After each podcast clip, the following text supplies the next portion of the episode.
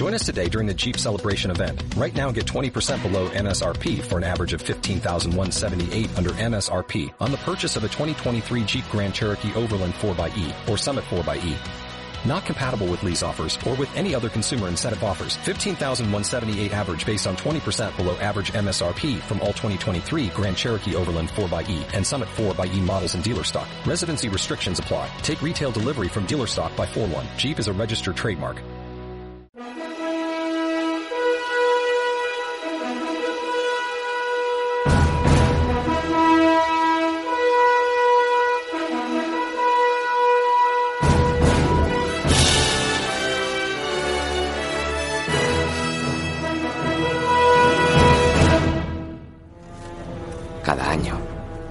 Nativos celebraban el asesinato de mi padre en la pagoda china de Sparrow, en la calle Mott.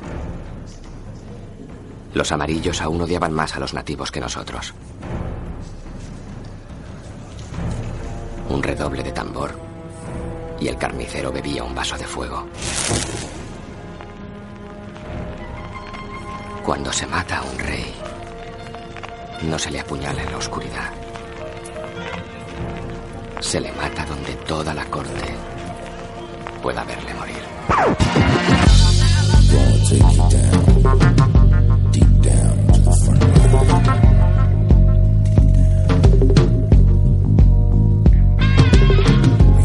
Hola amiguetes, ya estamos aquí otra vez en Bajo Sospecha, cada jueves en directo de 7 a 8 de la tarde en www.radiocarcoma.com.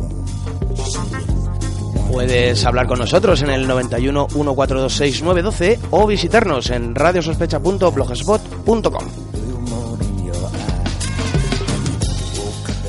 Hoy te traemos un programa dedicado a uno de los guapos de Hollywood, una cara por la cual no, no parece pasar el tiempo, eso creemos. Creemos que no se da baños en la piscina de Cocoon para conseguir esta eterna juventud. Ha pasado por la piel de muchos tipos de personajes, desde un muchacho hundido en las drogas o un contratista de esclavos, hasta tocar el cielo de la gran selva de Wall Street. Hablamos, por supuesto, de Leonardo DiCaprio. Un muchacho que quería ser actor y durante mucho, mucho tiempo intentó serlo. Tenía tantas ganas de ser actor que una vez dejó de intentarlo por fin y se dedicó a actuar, amigos. Desde entonces, nuestro querido Leo, si me permite la confianza, señor DiCaprio, no ha dejado de protagonizar grandes papeles. Títulos tan oníricos como Origen, tan enrarecidos como Sutter Island, o películas tan duras como Diario de un Rebelde, hacen del señor DiCaprio digno protagonista de ocupar un dossier en este programa dedicado al cine. Algo debió de ver en ti ese hombre de interés en la mafia y eventos en la nación americana, como es Martin Scorsese. Algo debió notar, porque es una evidencia que desde que os disteis la mano, algo en tu carrera ha ido a mejor. Mucho a mejor, querido amigo. Hoy traemos un monográfico donde estudiaremos la evolución de esta cara bonita que atiende al nombre de Leonardo DiCaprio. Haremos una vista a muchas de sus pelis y ahondaremos en las fases que lo han llevado a ser a día de hoy un gran valor para los buenos guiones. Así que toma asiento, fúmate un cigarro y abre una cerveza porque desde ahora mismo tienes una horita por delante con nosotros para hablar de cine. Bienvenidos a este programa 35 de la segunda temporada. Hoy es 9 de julio de 2015 y estamos todos bajo sospecha. Así que amigos, tened a mano vuestros tótem por lo que pueda pasar. Comenzamos.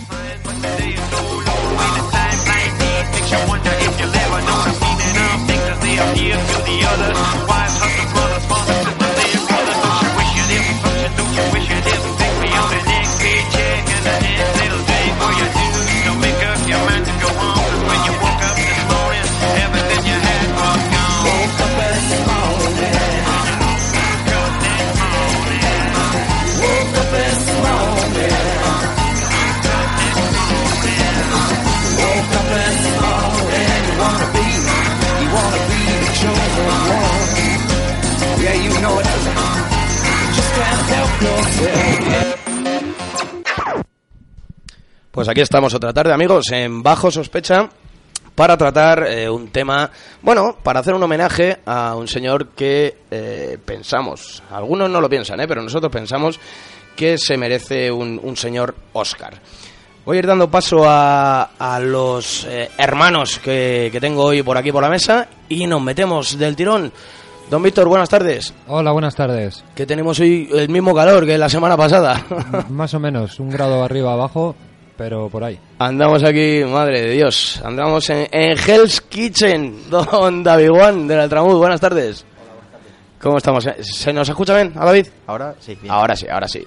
Don Jaime, ¿qué tal? Hola, muy buenas. ¿Preparado para, para saber si este tío se merece o no un, un Oscar? Preparado. Para darle un viaje a su carrera. Doña Mary, Buenas. ¿qué tal? ¿Qué tal eh, eh, eh, esa, esas pellas que te, que te has hecho? Bien, yo la semana pasada estaba más fresquita, la verdad, Estaba- a estas horas, pero... Estaban mejor que ahora mismo, ¿no? Viene, nos viene morenita. No, me- doña- mejor no, he dicho más fresquita. un poco. Nos viene morenita, doña Mary. Bien, pues eh, chicos, ¿por dónde, ¿por dónde empezamos? Porque tenemos un montón de pelis para hablar por eh, de este señor, del señor DiCaprio. Pero, Víctor, ¿nos comentas algo? ¿Quieres eh, encauzar el tema? ¿Qué, qué quieres que te comente? Pues nos comentas un poquito el, yo qué sé, la, la biografía muy reducida de este señor. Bueno, pues este señor eh, nació en 1974 eh, y nada, no en su vida nunca nunca eh, se caracterizó por eh, sobresalir en nada realmente. De hecho, sus padres pensaban que iban a ser un fracasado. Su padre tenía una tienda de cómics Su padre estaba metido en el rollo. en el rollo, en el rollo cómic, mucho. Y, y nada, empezó a salir por la tele mm, hasta que tuvo su primera película, el super éxito llamado Critters 3, Grande ahí, Critters. muy grande, muy grande. Y, y nada, y, y luego la verdad es que empezó a hacer de niño mono y hasta que se pegó el ostión en taquilla con la playa. Ha copado muchas, muchas portadas en carpetas, ¿eh? De, de niñas Sí, de colegio. Sí, sí, pero muchísimas. Estaba hecho un crack. Yo me las comí todas. Me tocó. No te rías, María.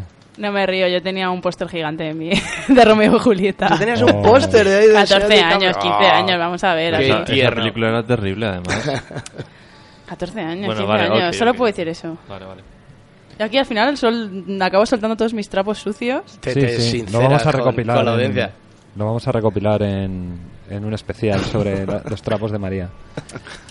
Y nada, pues ya hasta ahora pues haciendo peliculones desde los años principios de los años 2000 y muy bien, vamos, yo para mí es uno de mis actores bastante favoritos. Ahora está a tope, sí señor. Vosotros, los demás, ¿qué, qué pensáis sobre...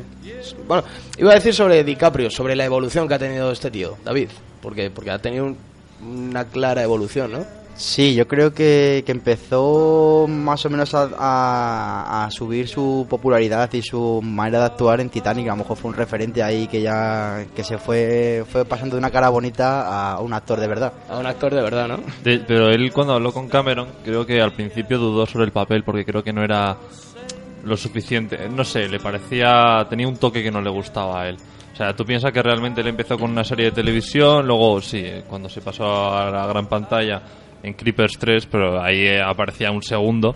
Y luego ya cuando empezó a hacer, pues eso, de Diarios de un Rebelde y demás, que ya era como una cara bonita, tú piensas que las primeras películas que hizo fueron bastante chunguillas, ¿no? O sea, es como que él quería que la gente viese que podía actuar con papeles muy chungos, ¿no? Entonces ahí en Titanic, que fue un poco donde despegó, pues claro, era demasiado chico mono.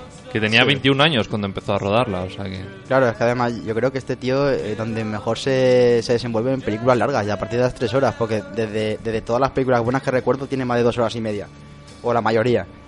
Entonces ya Pues, empezar con un sí. tipo de cine tan con tanto trabajo por, detrás, por delante y, por- y todo lo que lleva detrás, evidentemente, yo creo que es cuando más un actor se ve reflejado su, su, ca- su capacidad interpretativa. Pero eso también es porque Scorsese y Cameron son de hacer películas eternas. Y Nolan. Son un- Claro. y Nolan, y Nolan, Nolan, no sí. Sí. Claro, y si te fijas, yo creo que la mayor parte de su carrera, digamos ya de actor, como reconocido como, como actor, por así decirlo, es, es las películas más largas que ha, que ha hecho. Oye, y ahora que Pues, dice, ahora que, que mete María ahí muy de soslayo a Nolan, eh, este cambio que tiene lo están sufriendo tipos ahora mismo como, como el McConaughey también, ¿no? De, de hacer ser la cara bonita de Hollywood a decir, ¿qué cojones? Yo valgo más para que, que para estar en un Hombre. Matthew, cara bonita sí ha sido, pero era más de hacer películas, eh, más comedias. Más de Don Juan, ¿no? Sí, más de Don Juan, más de... Y, y yo creo que ya pegó el cambio, pero hace no mucho además, ¿eh? hace Creo un- que- tres añitos yo creo que fue cuando dijo hasta aquí. Sí, sí, sí. O sea, sí. ya Fue- tengo una edad y quiero la estatuilla. En True Detective fue cuando empezó a, a, a En- asomar cabeza y, y de eso estamos de acuerdo, yo creo. ¿Cómo se llama esto? Y ahora, y ahora volvemos a, a DiCaprio en Dallas Club. Dallas. Ahí está, Sí, ahí está, también. ¿no? Que, que decía el tío, recogía en una entrevista que se sentó, se echó un cigarro y dijo, yo qué, qué coño estoy haciendo con mi carrera. Yo, Sí. yo, yo no quiero hacer esto, ¿no? Pues sí. Un caso distinto es el que, por ejemplo, le pasó a, a DiCaprio, ¿no? Que de la noche a la mañana dijo, bueno, ¿qué, qué pasa? Yo no soy un guapera, ¿no? Yo quiero... Que también le ayudó mucho Scorsese Sí. con los papeles que, que le ha ido dando, ¿no? Para mí fue el, el cambio de look. El cambio- o sea, fue el, el corte de pelo ese lo tuvo desde los 12 años a los 23. El Que a los pelocazo 23 se lo cortó y empezó a hacer peliculones, tío. Ayer- Víctor. Ayer nos dimos cuenta que lleva el mismo corte de pelo que el prota de Terminator 2 Cierto. en Diario en Rebelde. Que Edward Furlong. Sí, Eh, así como media melenita por delante y luego por detrás. Eran de la. Bueno, coincidían un poquito también en- Sí, en, edades. ¿no? 95. Sí, ahí está.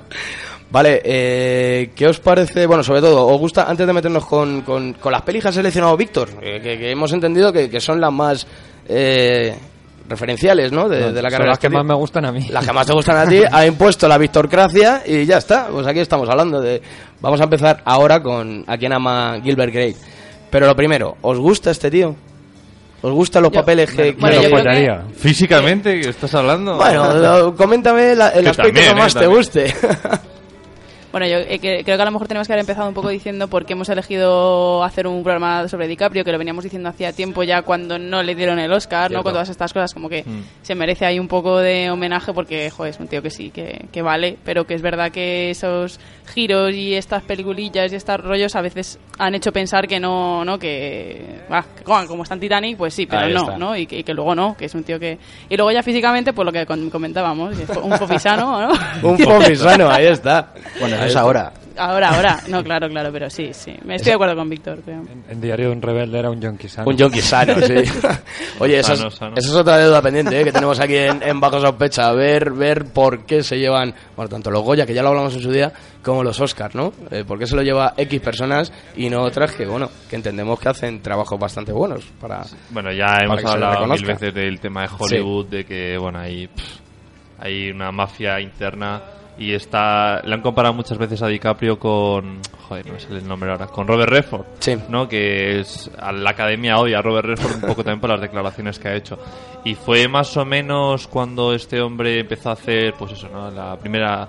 eh, porque hizo Infiltrados y Diamante de Sangre las hizo prácticamente Le a la vez. por ahí, sí. Sí, Otros dos pelis que me encantan, pero que es que no había tiempo. No hay tiempo, es que no hay tiempo a tocar todo. y fue eh, y ahí hizo un par de declaraciones estuvo eh, involucrado con algunas cosas crítico Hollywood eh, también eh, a, a todo el tema estadounidense con eh, rollos bélicos y demás y entonces ahí no sé exactamente qué es lo que pasó que, que le empezaron a mirar mal y ya bueno desde entonces no Le pusieron la cruz, ¿no? le pusieron la cruz dicen este hombre da igual lo que haga le vamos a nominar para que se quede un poco con el Para, para joder más. para joder más efectivamente Para que se quede con Para el gustillo.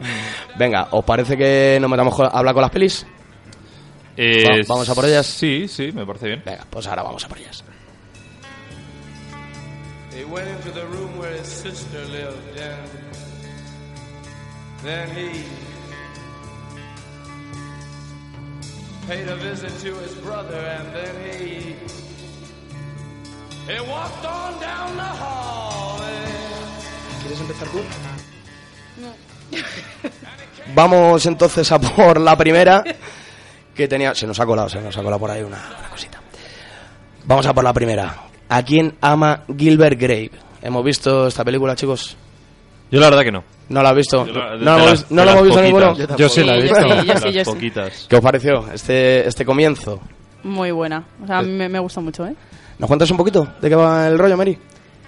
Pues es una familia, De ¿no? Que se- sí, que la madre tiene mm, es, tiene Obesidad, obesidad, ¿no? ¿no? Sí. Que no puede ni salir de casa y creo que tiene una que este el, el personaje de Leonardo DiCaprio tiene un hermano y una hermana, Sí, creo. si el no hermano es Johnny mal. Depp.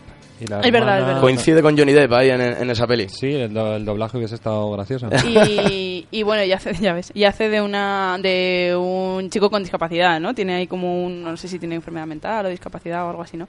Y hace un papelón. Lo, puede- eh, lo puedes decir libremente. tiene, creo que tiene un ligero creo- retraso. Creo que tiene las dos cosas. Sí, ¿no? Yo hablo con propiedad. con propiedad y con Con estilo. sí, propiedad de ese, de ese mi ámbito de intervención social, ¿eh? No- nunca olvidemos. Ahí está. Y, y nada, bueno, no, no, yo no diría más. O sea que lo, y que el final es muy. Tiene un final curioso. Puedes contar, es lo que venimos avisando eh, ya en varios programas atrás, ¿eh? que nosotros emitimos, eh, audiencia, nosotros emitimos... Eso, ¿no? Eso, eso es, eso es. Nosotros emitimos eh, en directo todos los miércoles aquí en Radio Carcoma, pero lo más eh, habitual es que tú nos escuches en podcast. Por lo tanto, en directo, pues te tiene que sonar el spoiler. En podcast, bueno, pues ya te lo vamos avisando. Hablamos de pelis que quizás no has visto y yo, yo por ejemplo, esta no la he visto, a quien ama Gilbert Grape, y me van a reventar la peli, estos tíos. Pero bueno, te cuento un poquito lo que, lo que te ha dicho María, te lo resumo a modo de, de síntesis. En el tranquilo pueblo de Endora casi nunca pasa nada. Ahí es donde vive la curiosa familia Grape. El mayor de los hermanos y cabeza de familia, Gilbert, debe asumir su monótona vida dividida entre el trabajo y un pequeño almacén. Su amante, que está casada, y su familia, eh, pues son, son dependientes de, de él. Pues con una madre, como te decía Mary, que padece obesidad mórbida, adquirida después de la muerte del marido, un hermano, Arnie, que sufre retraso mental, y dos hermanas, Gilbert dispone de poco tiempo para él mismo debido a que parte de él lo dedica a vigilar a su hermano. Chicos, ayudarme un poquito aquí. ¿Cómo vemos, por lo menos eh, Víctor o Mary, cómo vemos aquí este empiece de, de el señor DiCaprio? A mí me parece genial. me pa- Eh, me- Es, es una actuación que dices, bueno, se la podía haber mejorado un poquito yo el no- tío. No, No, lo no, hace no, muy no. creíble. O A mí sea, me hace una persona con, con serios problemas y además es, es un poco eso, el entorno de Paletolandia.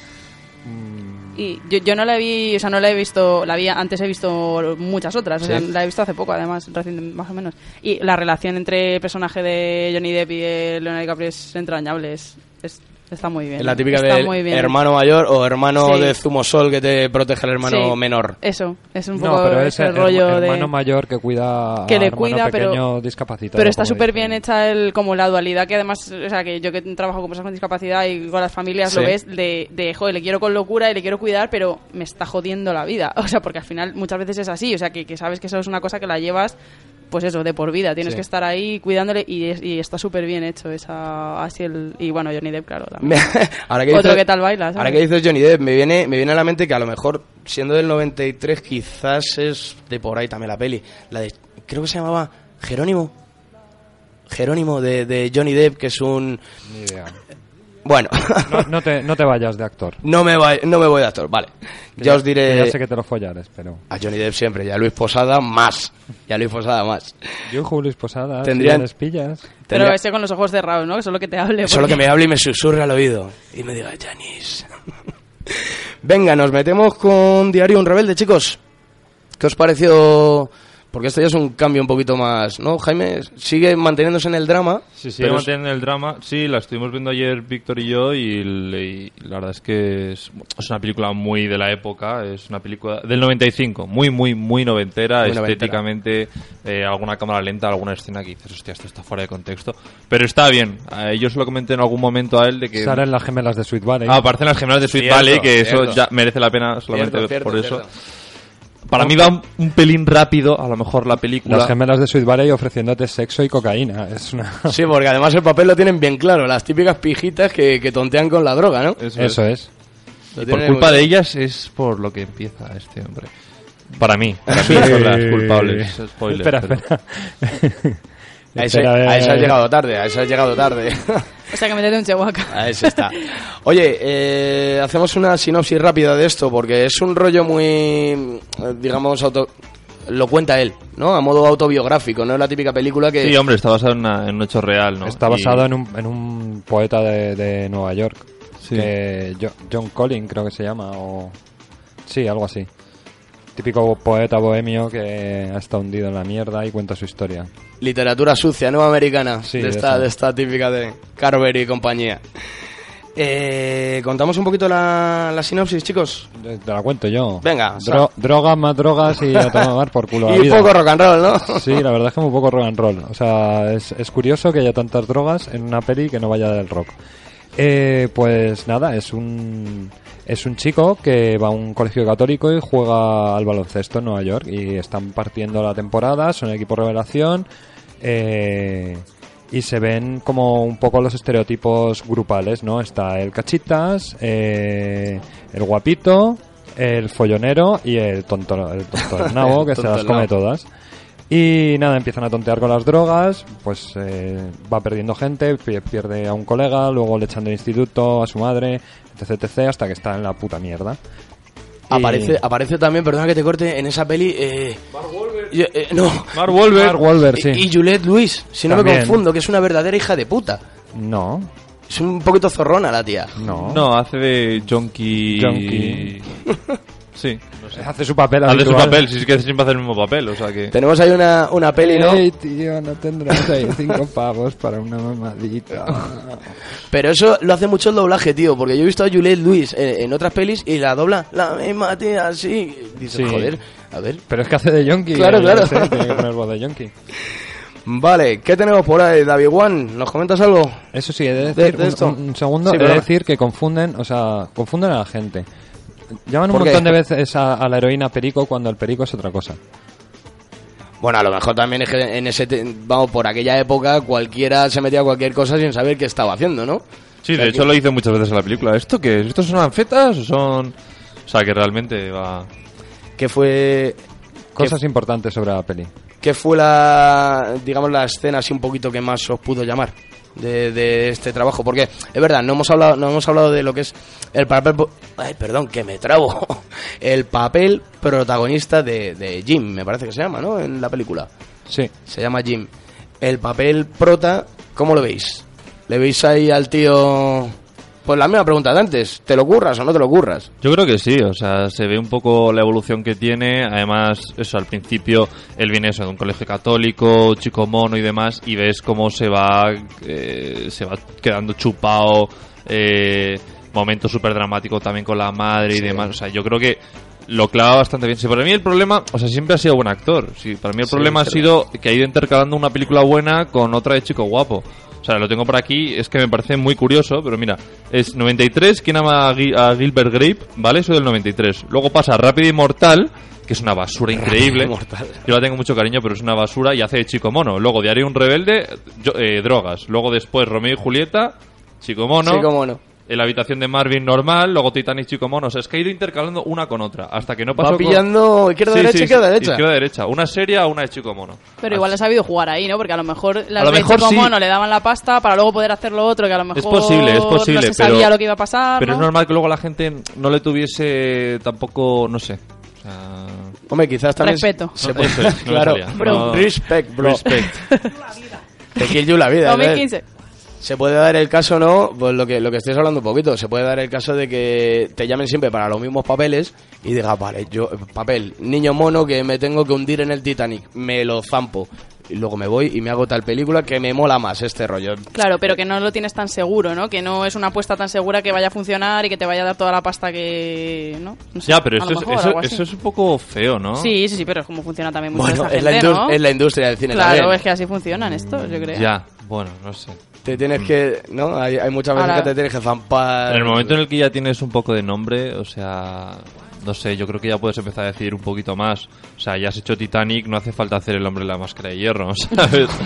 Lo siento, yo sé que hay gente que... Yo sigo diciendo que Dime. es la mejor peli de los tres mosqueteros de la... Pero es que eso tampoco es muy difícil. No, no, quitando la de la de Jim Kelly. La, la original de los tres mosqueteros de Jim No. Kelly. No tientes a la suerte. Yo es que como está Jeremy Irons, o sea, ya me vale. Ya te vale, ¿no? Oye, eh, volviendo al tema de esta peli, eh, nos, nos hacemos un descansito para que suene una musiquilla y luego retomamos. Eh, yo sé que a Víctor esto le va a molar. ¿Sabes quién estaba pensado para este papel? No, ¿quién? River Phoenix, macho. Ah, el que se murió. El que se murió por drogas, efectivamente. Qué guay, le hubiese venido ahí. Le, le hubiera venido muy bien. Como el anillo único. Pues sí, eh, amigo, River Phoenix estaba considerado para, pues, para hacer el papel de, de DiCaprio, para hacer el papel de Jim. Pues la mala suerte es que este buen señor pues murió antes de que, de que la producción de la peli empezara. Así que, vale. Eh, dime, Víctor. Nada, que vamos a poner una película de. O sea, una canción de esta película, Sí. de los Cult, que se llama Star. Y es un temazo. Venga, pues ahora volvemos.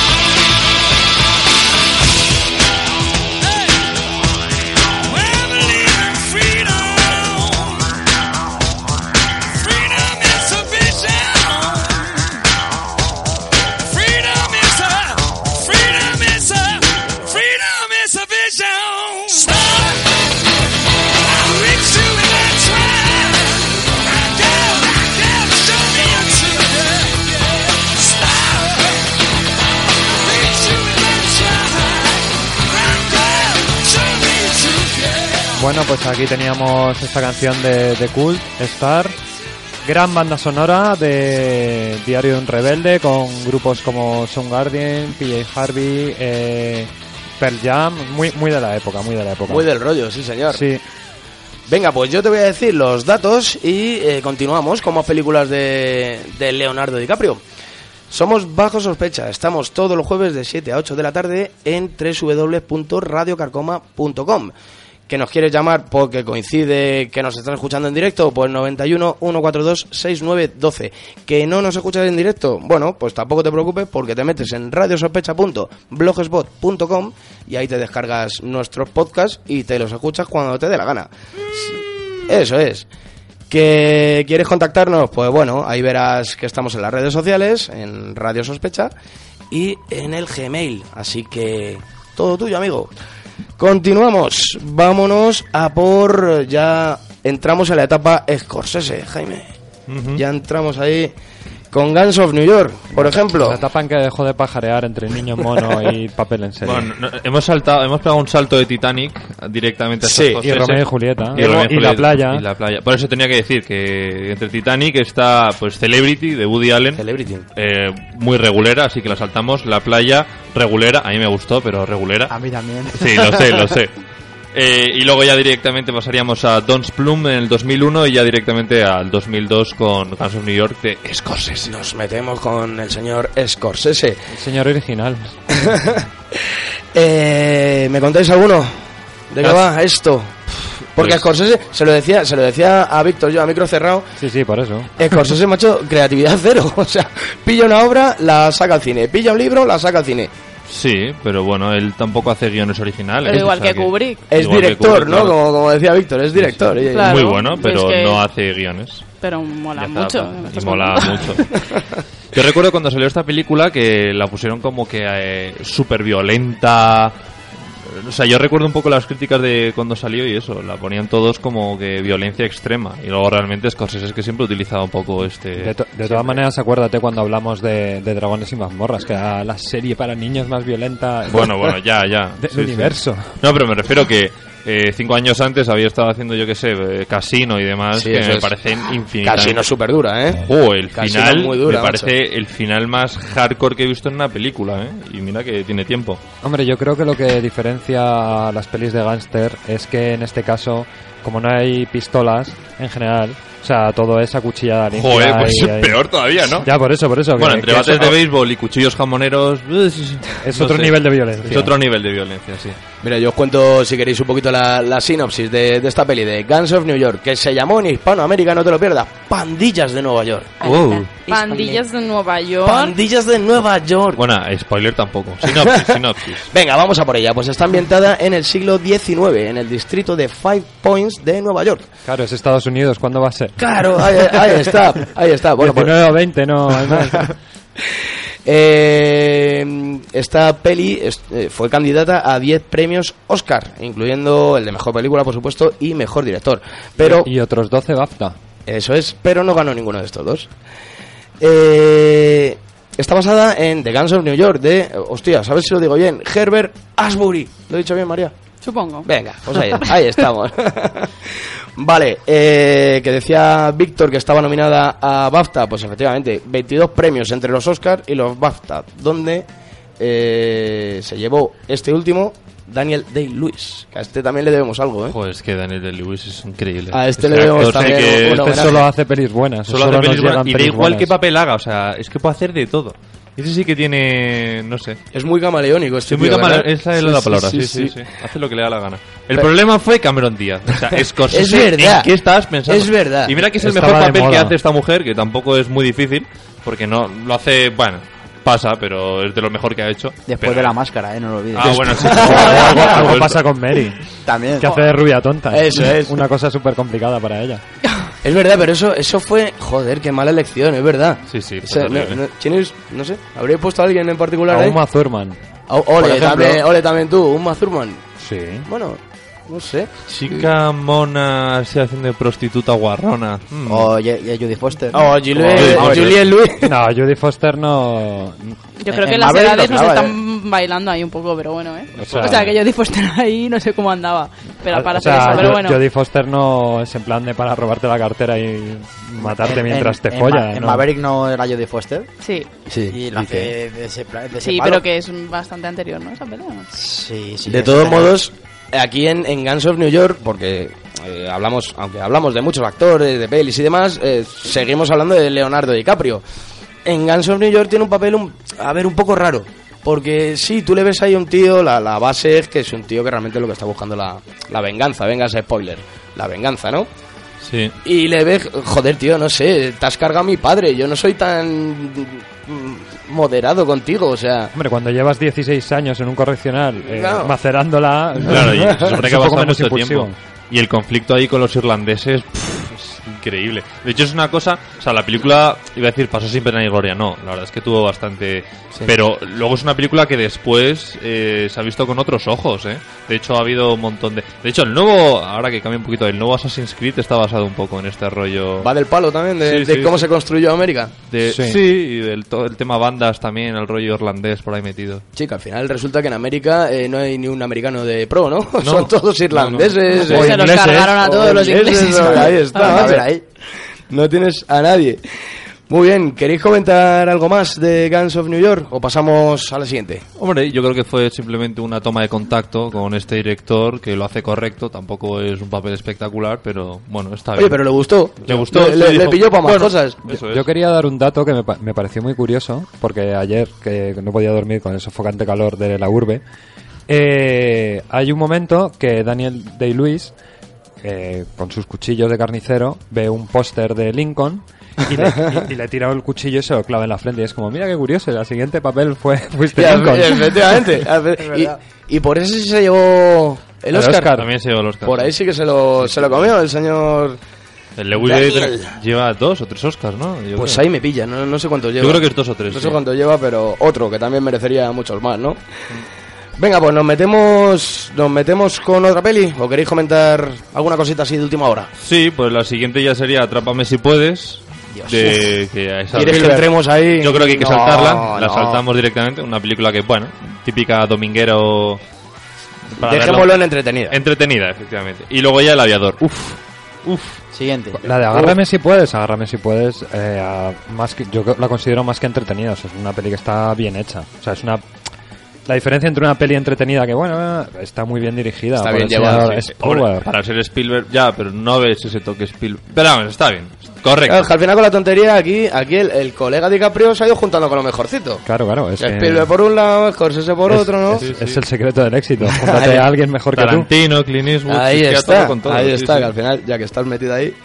Venga, pues vamos a pasar a otra. Yo pasaría, saltaríamos El Aviador Infiltrados, que sé que hay todos. ¿Hablamos de infiltrados? ¿Poquito? E Infiltrados es una de mis pelis favoritas. Y la banda sonora, Sí. Y además ahí sí, ahí sí que verdaderamente yo veo a DiCaprio como diciendo, ole tus huevos, tío. Vaya, vaya papelorro que tienes ¿cómo, ahí. ¿eh? cómo se llama el otro? El, el, eh, Mark Wahlberg. ¿no? Mark Wahlberg, se, Wahlberg. se reencuentran 10 Es- años es después. verdad, es verdad. Son muy buenos colegas, además. Además, la Ya se veía en la peli. la, la banda sonora que compartiendo decías, jeringa. Ahí está. la banda sonora que decías de, de Draken Murphy, ¿no? La, la- Sí. Eh, sí, ese es el tema tal, pero luego el resto también es. O sea, el tema Ajá. es Es el que habréis oído todos mil veces. Tin, tirin, tiririririn. Sí, Eh, mezclando. Además, eh, El gran si te das cuenta, eh, es, dan much- mucho. O sea, es muy rollo irlandés todo. Claro. O sea, en Titanic es irlandés, en. Eh, Guns of en New York. Guns of New York. Guns of New York, no, pero en, en Diario de un Rebelde, eh, el, el, pi- el pibe es descendiente de irlandeses también. O sea, es. le mola Irlanda al colega, aunque no tiene nada que ver. es de Los Ángeles, ¿sabes? Venga, pues vamos a entrar en una peli eh, también de Martin Scorsese del 2010 que se llama Sutter Island. Sutter Island, toma ya. Joder, vaya salto hemos pegado. ¿Has visto ahí? Pues esta también, pues bueno, para variar un poquito, también está basada en, en una novela que se llama, se llama igual. La historia cuenta la investigación de dos agentes federales enviados a una institución mental llamada, pues bueno, como, como te acabo de decir, como la peli, Sutter Island, con el fin de buscar a Rachel Solano, una paciente psicótica que ha, esca- que ha escapado misteriosamente de, de su celda. Es Solando, lo, lo que tú has dicho son los caramelos. Solano. es verdad, es verdad. Clávame un chihuacazo, hombre. Me lo he llevado yo. Vale, pues eh, va, de, va de esto, va de que llega aquí el señor DiCaprio a investigar un crimen. Dos cositas muy rápidas y le dejo paso a Mary, que creo que tiene que contar cositas. Yo eh, hubiese molado más, ya que es el mismo actor, que hubiese sido Hulk, de verdad. Su compañero. Ahí, Hombre, pero claro, ahí se lo come con patatas más rúfalo, obviamente. Bueno, bueno, bueno, bueno, bueno, bueno. Cuidadito. Pero Gandhi también hace su papel, ¿eh? Sí, sí, no, era una broma. No, no, no, no me sale ahora el nombre. Pero esta es la típica peli, a mí la verdad es una de mis favoritas. En Kiss O sea, Days. mi, mi favorita es la siguiente de la que vamos a hablar, pero bueno. A mí me gusta porque es que es la típica peli que de repente te hace guas bofetón en toda la cara y dices, pero bueno, ¿y esto qué es? ¿Y esto qué es? Yo creo ¿No? que te lo empiezas a oler a mitad de Te película. lo empiezas a ¿eh? leer un poco. Sí. Y además, eso ya lo hemos comentado más. Bueno, yo, esa es mi teoría de que el hecho de que tenga una doble. Alerta. Spoiler. Alerta. No, no, Spoiler. que- no, no, no voy a hacer spoiler. Digo que, Por lo, tiene- por lo que pueda pasar. Por lo que pueda pasar, digo que, tiene una doble interpretación y que está hecho así a posta para que luego cree un poco ese debate posterior a la película. Que ¿no? ya hemos hablado en otro espejo que no, que no mola, eso de los finales. Eso de los finales, porque sí, sí. Pero bueno, es una clave un poco también de. Es un poco ese. Por tema de marketing, yo creo también lo hizo. De, No de todas maneras, esta peli tiene un gran problema, que lo hemos hablado Víctor y yo muchas veces. ¿Cuál es, Víctor? ¿Racor qué racor? Ese, Racor, qué Racor. ¿Ves tan pronto, ves tan pronto una imagen donde, donde eh, una tía tiene, coge un vaso, bebe del vaso y ya no hay vaso. eh, Hay un lápiz en la mesa y ya no lo hay. ya no lo hay. Pero Pero, eso es por las alucinaciones. claro, ¿hasta qué tío. punto es- Claro, eh, ahí está, ¿no? Es, es la base de, de esta peli. ¿Hasta qué ¿Hasta punto, qué punto juega contigo o no? Que no, hombre, que no. Eh, espera, lo voy a poner más alto para que se entere. ¿Racor qué racor? No os habéis enterado. ¿Dónde está el Racor aquí, señor Scorsese? Eh, bueno, lo del final así con ese rollo, ahora mm, si hablo un poquillo de lo que yo traía un poco preparado, Cuéntanos. podemos Habla, habla. sacarlo así, me pongo... Sí, sí. Vale. No, pero La- ¿Qué- lánzate. ¿Quieres que pasemos eh, pasamos directamente al espejo? ¿no? Y. Sí, lo que vale, pues. Pues venga. venga.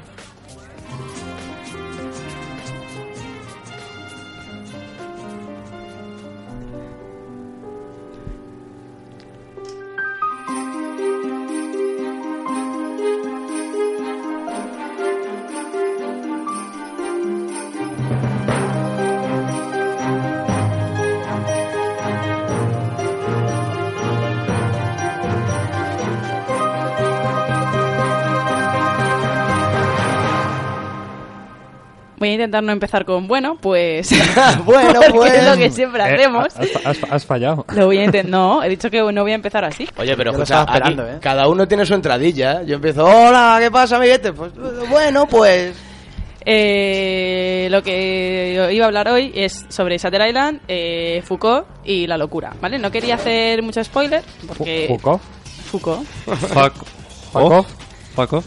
No, no voy a decir nada más. Foucault, si queréis. Vale, me vale más. Eh, bueno, pues quería un poco empezar reflexionando sobre qué significa Shutter Island, si os lo habéis preguntado alguno. mm, no, la verdad es que no.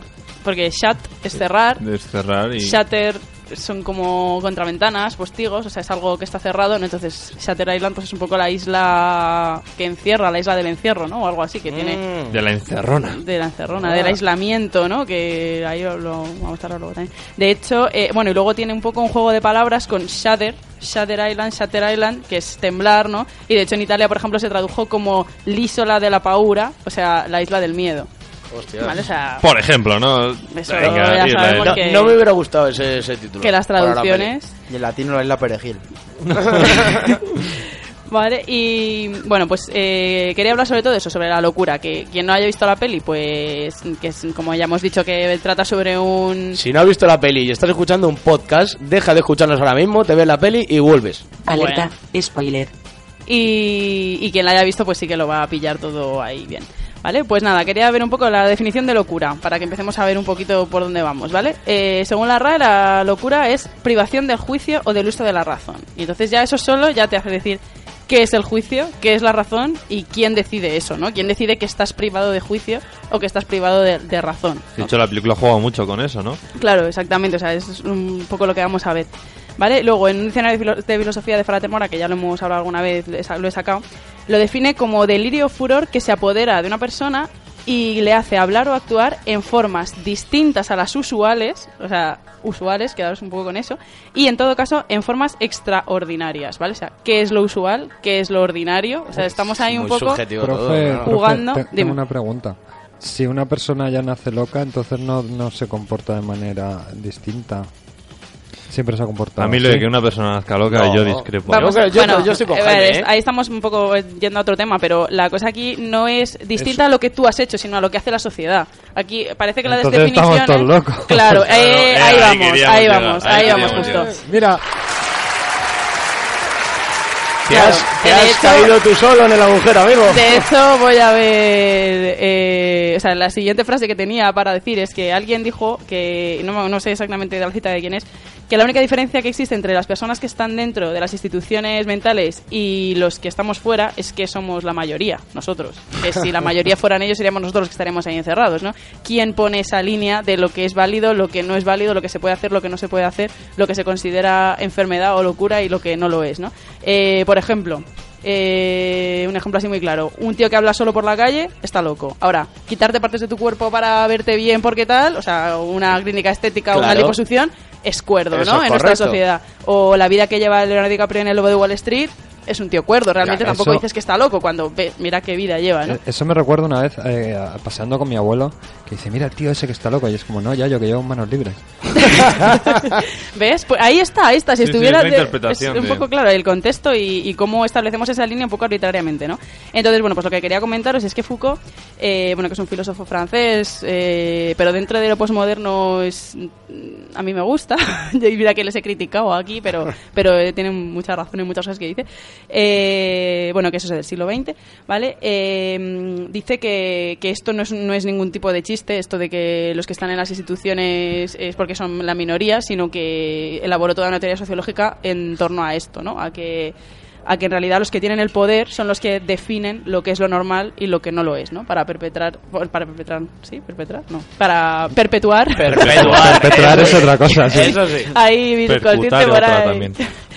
Eso no lo he dicho yo, ¿eh? ¿Vale?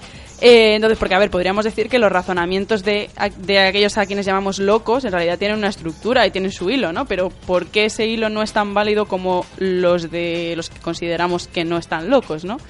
Mm, Además, viendo sobre todo lo que viene siendo normal en esta sociedad contemporánea tan loca ya de por sí, ¿no? Sí, eso es. Donde eso, gastarte tu sueldo en un iPhone sí que es normal, es lo más cuerdo del mundo. Sí, eso de Pero- gano, gano 500 euros, soy becaria y me compro un iPhone. Es como, Claro. Claro. "What- what the fuck?". Todo muy sano. Todo lo que sea socialmente estable. No, todo lo que que- sea capitali- capitalistamente interesante. Pero es que viene a ser lo mismo. O sea, ¿te quieres dejar una pasta en, en cirugía estética? Bueno, eso viene bien. O en un iPhone, en un lo que sea. Claro, pero si lo haces por comprar heroína, ya no. Ya Nah, eso ya Claro, pero, ya no pero lo que tanto. sí que me gustaría resaltar es que, vale, ahora lo estamos hablando con nuestra sociedad, pero si, lo, si nos vamos a otras épocas donde también ha- se ha considerado gente loca, eh, también es el poder eh, el poder que hay en ese momento el que marca lo que es lo que lo que es no, o sea, eh, lo que no es loco. Eh, en la Edad Media, el que se flagelaba y se tal, no era loco, era el que estaba de acuerdo con los valores es. y con lo que la sociedad en ese momento consideraba como no loco, ¿no? Hacer una penitencia de arrastrarte de rodillas por las piedras y todas estas cosas, ¿no? Entonces, eh, que no es solo el capitalismo o tal, sino es eh, lo que en ese momento es el poder, lo que en ese momento el poder considera que es lo cuerdo hecho- y lo que es lo loco, ¿no? Bueno, de hecho, todo esto, todo esto que estás diciendo eh, se me ocurre. Se ve muy, muy reflejado en, en la película, Claro. En el, pero ya no en el personaje como tal, o eso pienso yo, sino en la gente que rodea al personaje. Claro, esto lo, o sea, en, en Alguien voló sobre el nido del cuco pasa igual. Eso o sea, es. siempre que, en realidad, siempre que en Los reglones torcidos de Dios, también Eso que es, es. Un, un libro que no sé si... Que no de hecho si yo siempre, yo siempre he pensado que, Que mucho ha tenido que ver, ¿eh? sí, mucho he yo- pensado bueno, no, que no Luca sé de Tena tenía... No sé si lo habrá leído, pero es verdad que hay muchas cosas que se parecen, ¿vale? Entonces, bueno, eh, un poco la conclusión... escribir para preguntárselo. Un poco la conclusión es que cualquier sociedad puede definir la locura de tal manera que ciertas personas, arbitrariamente, o sea, que esa sociedad haya decidido, caigan en esa categoría y sean aisladas, ¿vale? Aisladas. Ahí tenemos también lo de la isla, ¿no? Un poco ¿no? el simbolismo de la peli, ¿no? De cómo la isla que te encierra, ¿no? De la que no puedes salir si la sociedad no te abre esa puerta, ¿no? No, no considera que puedes pasar esa línea entre la locura y la, y la normalidad. Además que es súper inteligente. Coges a, a los locos, los encierras en una isla de la que no se puede salir nadando para ver si se mueren intentando na- salir nadando. Es como... ¡Yujú! Claro, entonces, bueno, pues eh, para Foucault el problema de la locura en realidad es una cuestión de poder, ¿no? Quienes tienen el poder son los que ponen los límites de lo que se considera normal y lo que no es normal, ¿vale? Entonces, pues un poquito esto con la peli, la verdad que creo que cuadra bastante. Y bueno, quería comentar también otra relación ahí que a lo mejor nos salimos un poco de la peli, pero ya que estamos hablando de la locura, que desde la antigüedad ha habido una conexión siempre entre la locura y la genialidad, ¿no? Y Aristóteles, por ejemplo, lo, lo hablaba, lo razonaba con la teoría de los humores, que no sé si la habéis... La teoría de los hu- humores. Los humores, y bueno, en Yo la conozco antigüedad la aldea, pero... se pensaba que como que todos estábamos compuestos de distintos líquidos que, y que la configuración de Ah, las proporciones sí. entre los líquidos hacían que tu personalidad fuera de una manera o fuera de otra. Es verdad. Entonces eh, la bilis negra, que era eh, la melancolía que le llaman ellos, según cómo estuviera, si era una proporción conveniente, eh, entonces salía un genio. pero si había un exceso, eh, te convertías en loco.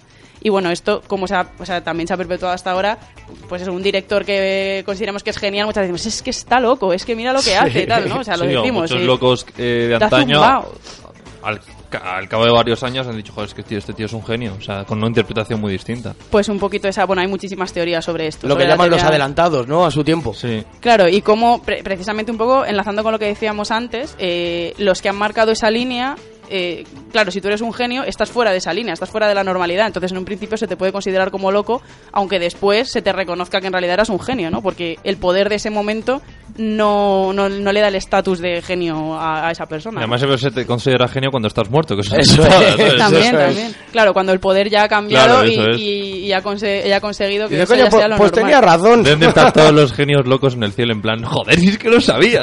Claro. O sea que Maldito sea. Tom Six y Lars von Trier Von- mucha bilis negra, ¿no? Tenemos Pues- están Bueno. llenitos de bilis negra. Y bueno, pues nada, la pregunta sería un poco eso, ¿dónde está la línea que separa esas dos situaciones, ¿no? la de la locura y el genio? Y bueno, ya muy rapidito si queréis, os comento que también un psiquiatra escocés que se llama Ronald Lane, eh, que bueno, que es precursor un poco de la antipsiquiatría, decía que la locura es un mito, que no es un fenómeno psicológico individual o fisiológico, sino que es algo social, que lo produce la sociedad y esos valores, ¿no? Un poquito lo que veníamos diciendo, pero él ya como que estudiado desde, de- no desde la filosofía, sino ya un poco desde la psiquiatría, donde dice que la locura y todos los estados psicológicos o esquizofrénicos eh, no tienen existencia como hecho psicológico o, químico o neurofisiológico, sino que todos los diagnósticos tienen que ver con eso, con lo social y con lo político. O sea, que, que es, son esos valores que te han infundido a ti y que te han dicho como médico que tienes que perpetuar los que al final tú eh, utilizas para meter a una persona en un psiquiátrico o no, ¿no? Entonces, como eso, que, que, la- que no existe la, que la psiquiatría no debería existir, sino que es una cuestión más social o política que, que médica, digamos. Que ni estamos todos locos ni estamos todos cuerdos, ¿no? Ah, Vaya. depende de que Vaya, de vaya. dónde se Pues mire. Vale, eh, pues muchas gracias Mary por este, bueno, este, este resumen de la peli más, más metido ahí en el espejo. Amigos, tenemos un problema ahora mismo y os comento. Tenemos dos pelis más por tratar. Bueno, tenemos pero- muchas más. Muchas más, Una- pero Una de ellas tiene esta canción en la banda sonora que es un temazo. Que es El Lobo de Wall Street. mírale qué cabrón, qué cabrón. Yo Vamos quería, a hablar, mencionar- yo quería hablar de la otra. Vamos a mencionar por lo menos las, las que nos faltarían y Sí. vamos, o sea, nos faltarían Origen, J. Edgar, Origen. Django, El Gran Gatsby y El Lobo de Wall Street. El Gran Y el Gatsby. aviador. El Gran no, Gatsby no, que no, son digo después, después de Shutter Island. Ah, vale. eh, el Gran Gatsby que son eh, dos horas de anuncio de perfume, ¿no? Más o menos. Más Sí, o menos. es el anuncio de L'Oreal más largo del mundo. Vale, ya hablaremos en otro programa de, de origen, ¿eh? que, que el señor Nolan tiene mucha, mucha tela. Pues nos metemos con el lobo de Wall en un Street. especial de Nolan. Uf, en, un- en un especial de Nolan que probablemente nos dure un mes el especial de Nolan, porque da la tela. El lobo de Wall Street 2013, pues también, ¿de quién? Pues del señor Scorsese, claro que sí. También basada en las memorias de- del mismo tipo, de Jordan Belfort. Te cuento un poquito, eh, pues va de un agente de bolsa de Nueva York, interpretado por DiCaprio por supuesto, que se niega a cooperar en un caso de fraude de unos títulos que involucra la corrupción en Wall Street, el banco comercial y la infiltración de la mafia. ¿Por qué no se llevó el Oscar con esta película este señor? Yo, yo lo dejo así. Yo creo que porque era una película demasiado divertida para llevarse el Oscar.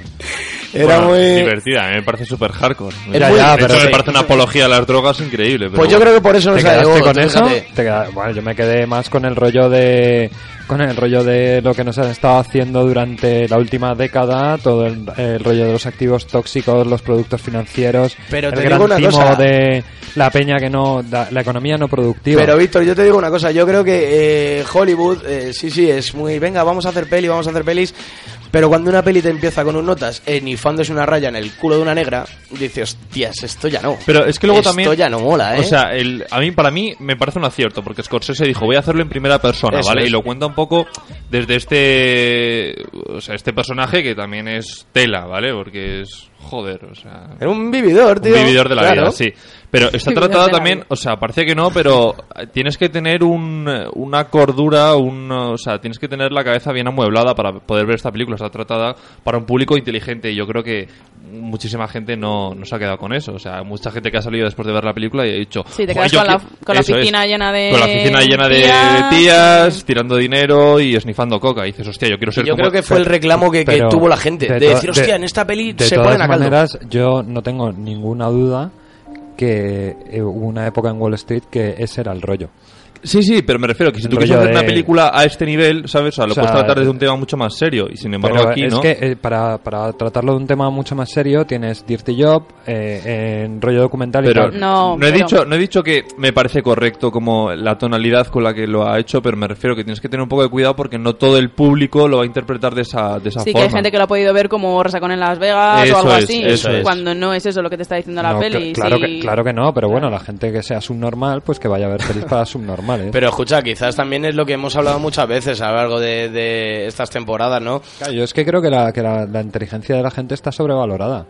Joder. Pues yo, depende de por quién. Sueltas. No, digo de la gente como, como masa, como, o sea, hay, hay un montón de gente que es tonta ¿Sobrevalorada del culo que no sé qué. Yo me descojoné, me descojoné y aún así, o sea, lo que me parece grandioso es hacer una peli que salga riéndote y que sepas que el tema no tiene puta gracia porque los ciudadanos de Grecia están así por, por gente como esa, los ciudadanos de España están así por gente como todo el sur de Europa.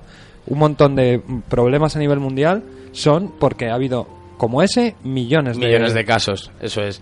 eso, eh, esa es la movida. Y estamos hablando de Goldman Sachs, estamos hablando de. Pero de por eso, si quieres hacer una película, Morgan. pero si quieres hacer una película más independiente, pero si quieres hacer una gran producción a este nivel, Claro, pero ¿por qué no lo puedes hacer así? Puedes hacerlo, de hecho, y repito por tercera vez que creo que está tratado a un, a un nivel, o sea, una es correcto, ¿sabes? O sea, yo lo habría hecho igual, pero tienes que tener un poquito de ojo con eso. Pero, con escucha, Jaime, temas. y no- y si no- no salen como el pequeño Nicolás, ¿sabes? Y Que- no puede ser, eh, no puede ser que a lo mejor en este Bueno, momento pues le- dado. les pillarán. Espera un momentito, Víctor. No puede ser que en este momento dado Scorsese dijera, vamos a ver, puedo hacer una película para que me la nominen a un Oscar o puedo hacer una película como yo quiero hacerla, importándome tres cojones lo que lo que pase más adelante. Hombre, ahora mismo ya tiene nombre para hacer lo que le dé la gana. No, pero no te digo por el nombre, te digo ya por el, por el enfoque final de decir, me da lo mismo, yo voy a plantear este proyecto, sé que nos va a gustar, por lo menos a la academia, ¿no?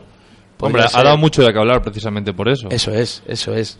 Sí, yo, o sea, yo estoy un poco con Jaime, pero también, o sea, sí, yo creo que hay algunas escenas o algunas cosas que se podía haber transmitido esa idea de otra manera, sin esa parafernalia o esa cosa que sí que es verdad que se puede banalizar, no sé, pero... Pues, pues yo creo que no, porque mucho. precisamente en esos pequeños. O sea, sí, se podía haber hecho Wall Street 2. De hecho, se ha hecho. De hecho, sí, en plan remake. serio y tal, pero que te cuenta exactamente lo mismo, pero no te lo cuenta en plan.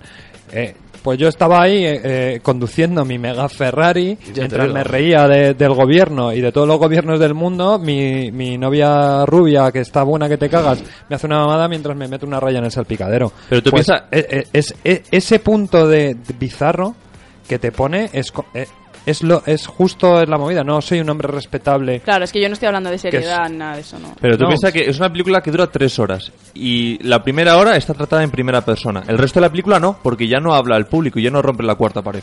Entonces ahí es cuando puedes meter, por lo menos en la última hora, que ya tienes tiempo, para meter un poco ese toque, a lo mejor un pelín más serio, ¿no? Que lo intenta hacer, de hecho esa parte final, un poco con la relación que tiene con la modelo esta o que intenta ser un poquito como más duro, ¿no? La relación con sus hijos también, pero no se llega a ver en profundidad, ¿no? Oye, ¿qué sería, ¿cuál sería la escena más, no hemos hablado más que está la reseñable mujer de de, esto? la mujer de Ted. ¿Eh? Que no hemos hablado que sale la mujer de Ted. Sí. ¿Qué sería lo más reseñable de, de esta peli? ¿Cuál es la, la- la escena que más os puede molar? Me vas a decir la del tío cascándose la pera. No, la del Ferrari cuando intenta abrir el Ferrari y se tarda una hora. Cuando se intenta volver para casa es to- todo sardina, como dice aquí David Ward. Esa, esa es la mejor escena de la peli, sin ninguna duda. Muy bien, vale, pues oye, retomaremos, retomaremos este tema porque se nos quedan muchas en el tintero. Te repito los datos, me despido de la gente y nos vamos. Te recuerdo, el próximo programa es el último de la temporada. Estamos en Bajo Sospecha cada jueves eh, de 7 a 8 de la tarde en www.radiocarcoma.com. Puedes hablar con nosotros en directo en el 91 142 6912 y para podcast y demás radiosospecha.blogspot.com. Bueno, pues hasta aquí ha llegado este especial del señor DiCaprio. David Juan, muchas gracias por haber venido por aquí. A vosotros. ¿Nos veremos en el último programa? Ya veremos. Ya. Ya veremos, eh, tendremos que pagar. Mary, muchas gracias por ese alegato a la locura. De nada, ahora vemos si la locura y la borrachera tienen algo que ver. Hombre, si tenemos dinero seguramente nos volvamos locos. Don Jaime, muchísimas gracias por haber estado por aquí. A vosotros. ¿Preparado para el último programa? Sí, por supuesto. Vamos. Don Víctor, muchísimas gracias. Gracias a ti. El dinero no da la felicidad ni la locura, pero ayuda. Pero la ayuda, ¿no? Don Jorge, ¿quieres despedirte? Adiós. También hasta por aquí, la ducha fría en un ratito. Amigos, yo soy Eloy y como te digo, la semana que viene espero que estés ahí detrás porque nos despedimos de la temporada. Muchas gracias y hasta siempre.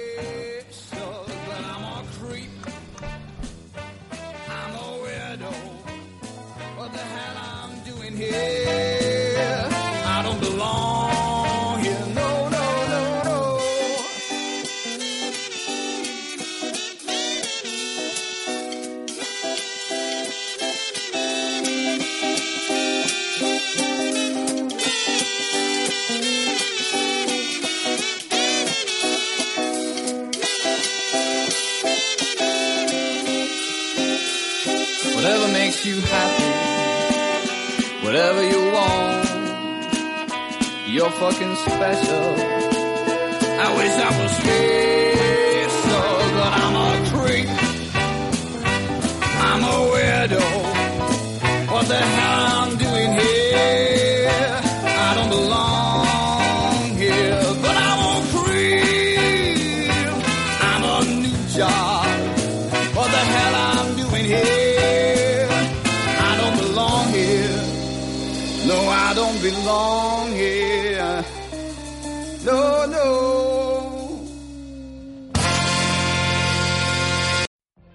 What if you could have a career where the opportunities are as vast as our nation, where it's not about mission statements, but a shared mission?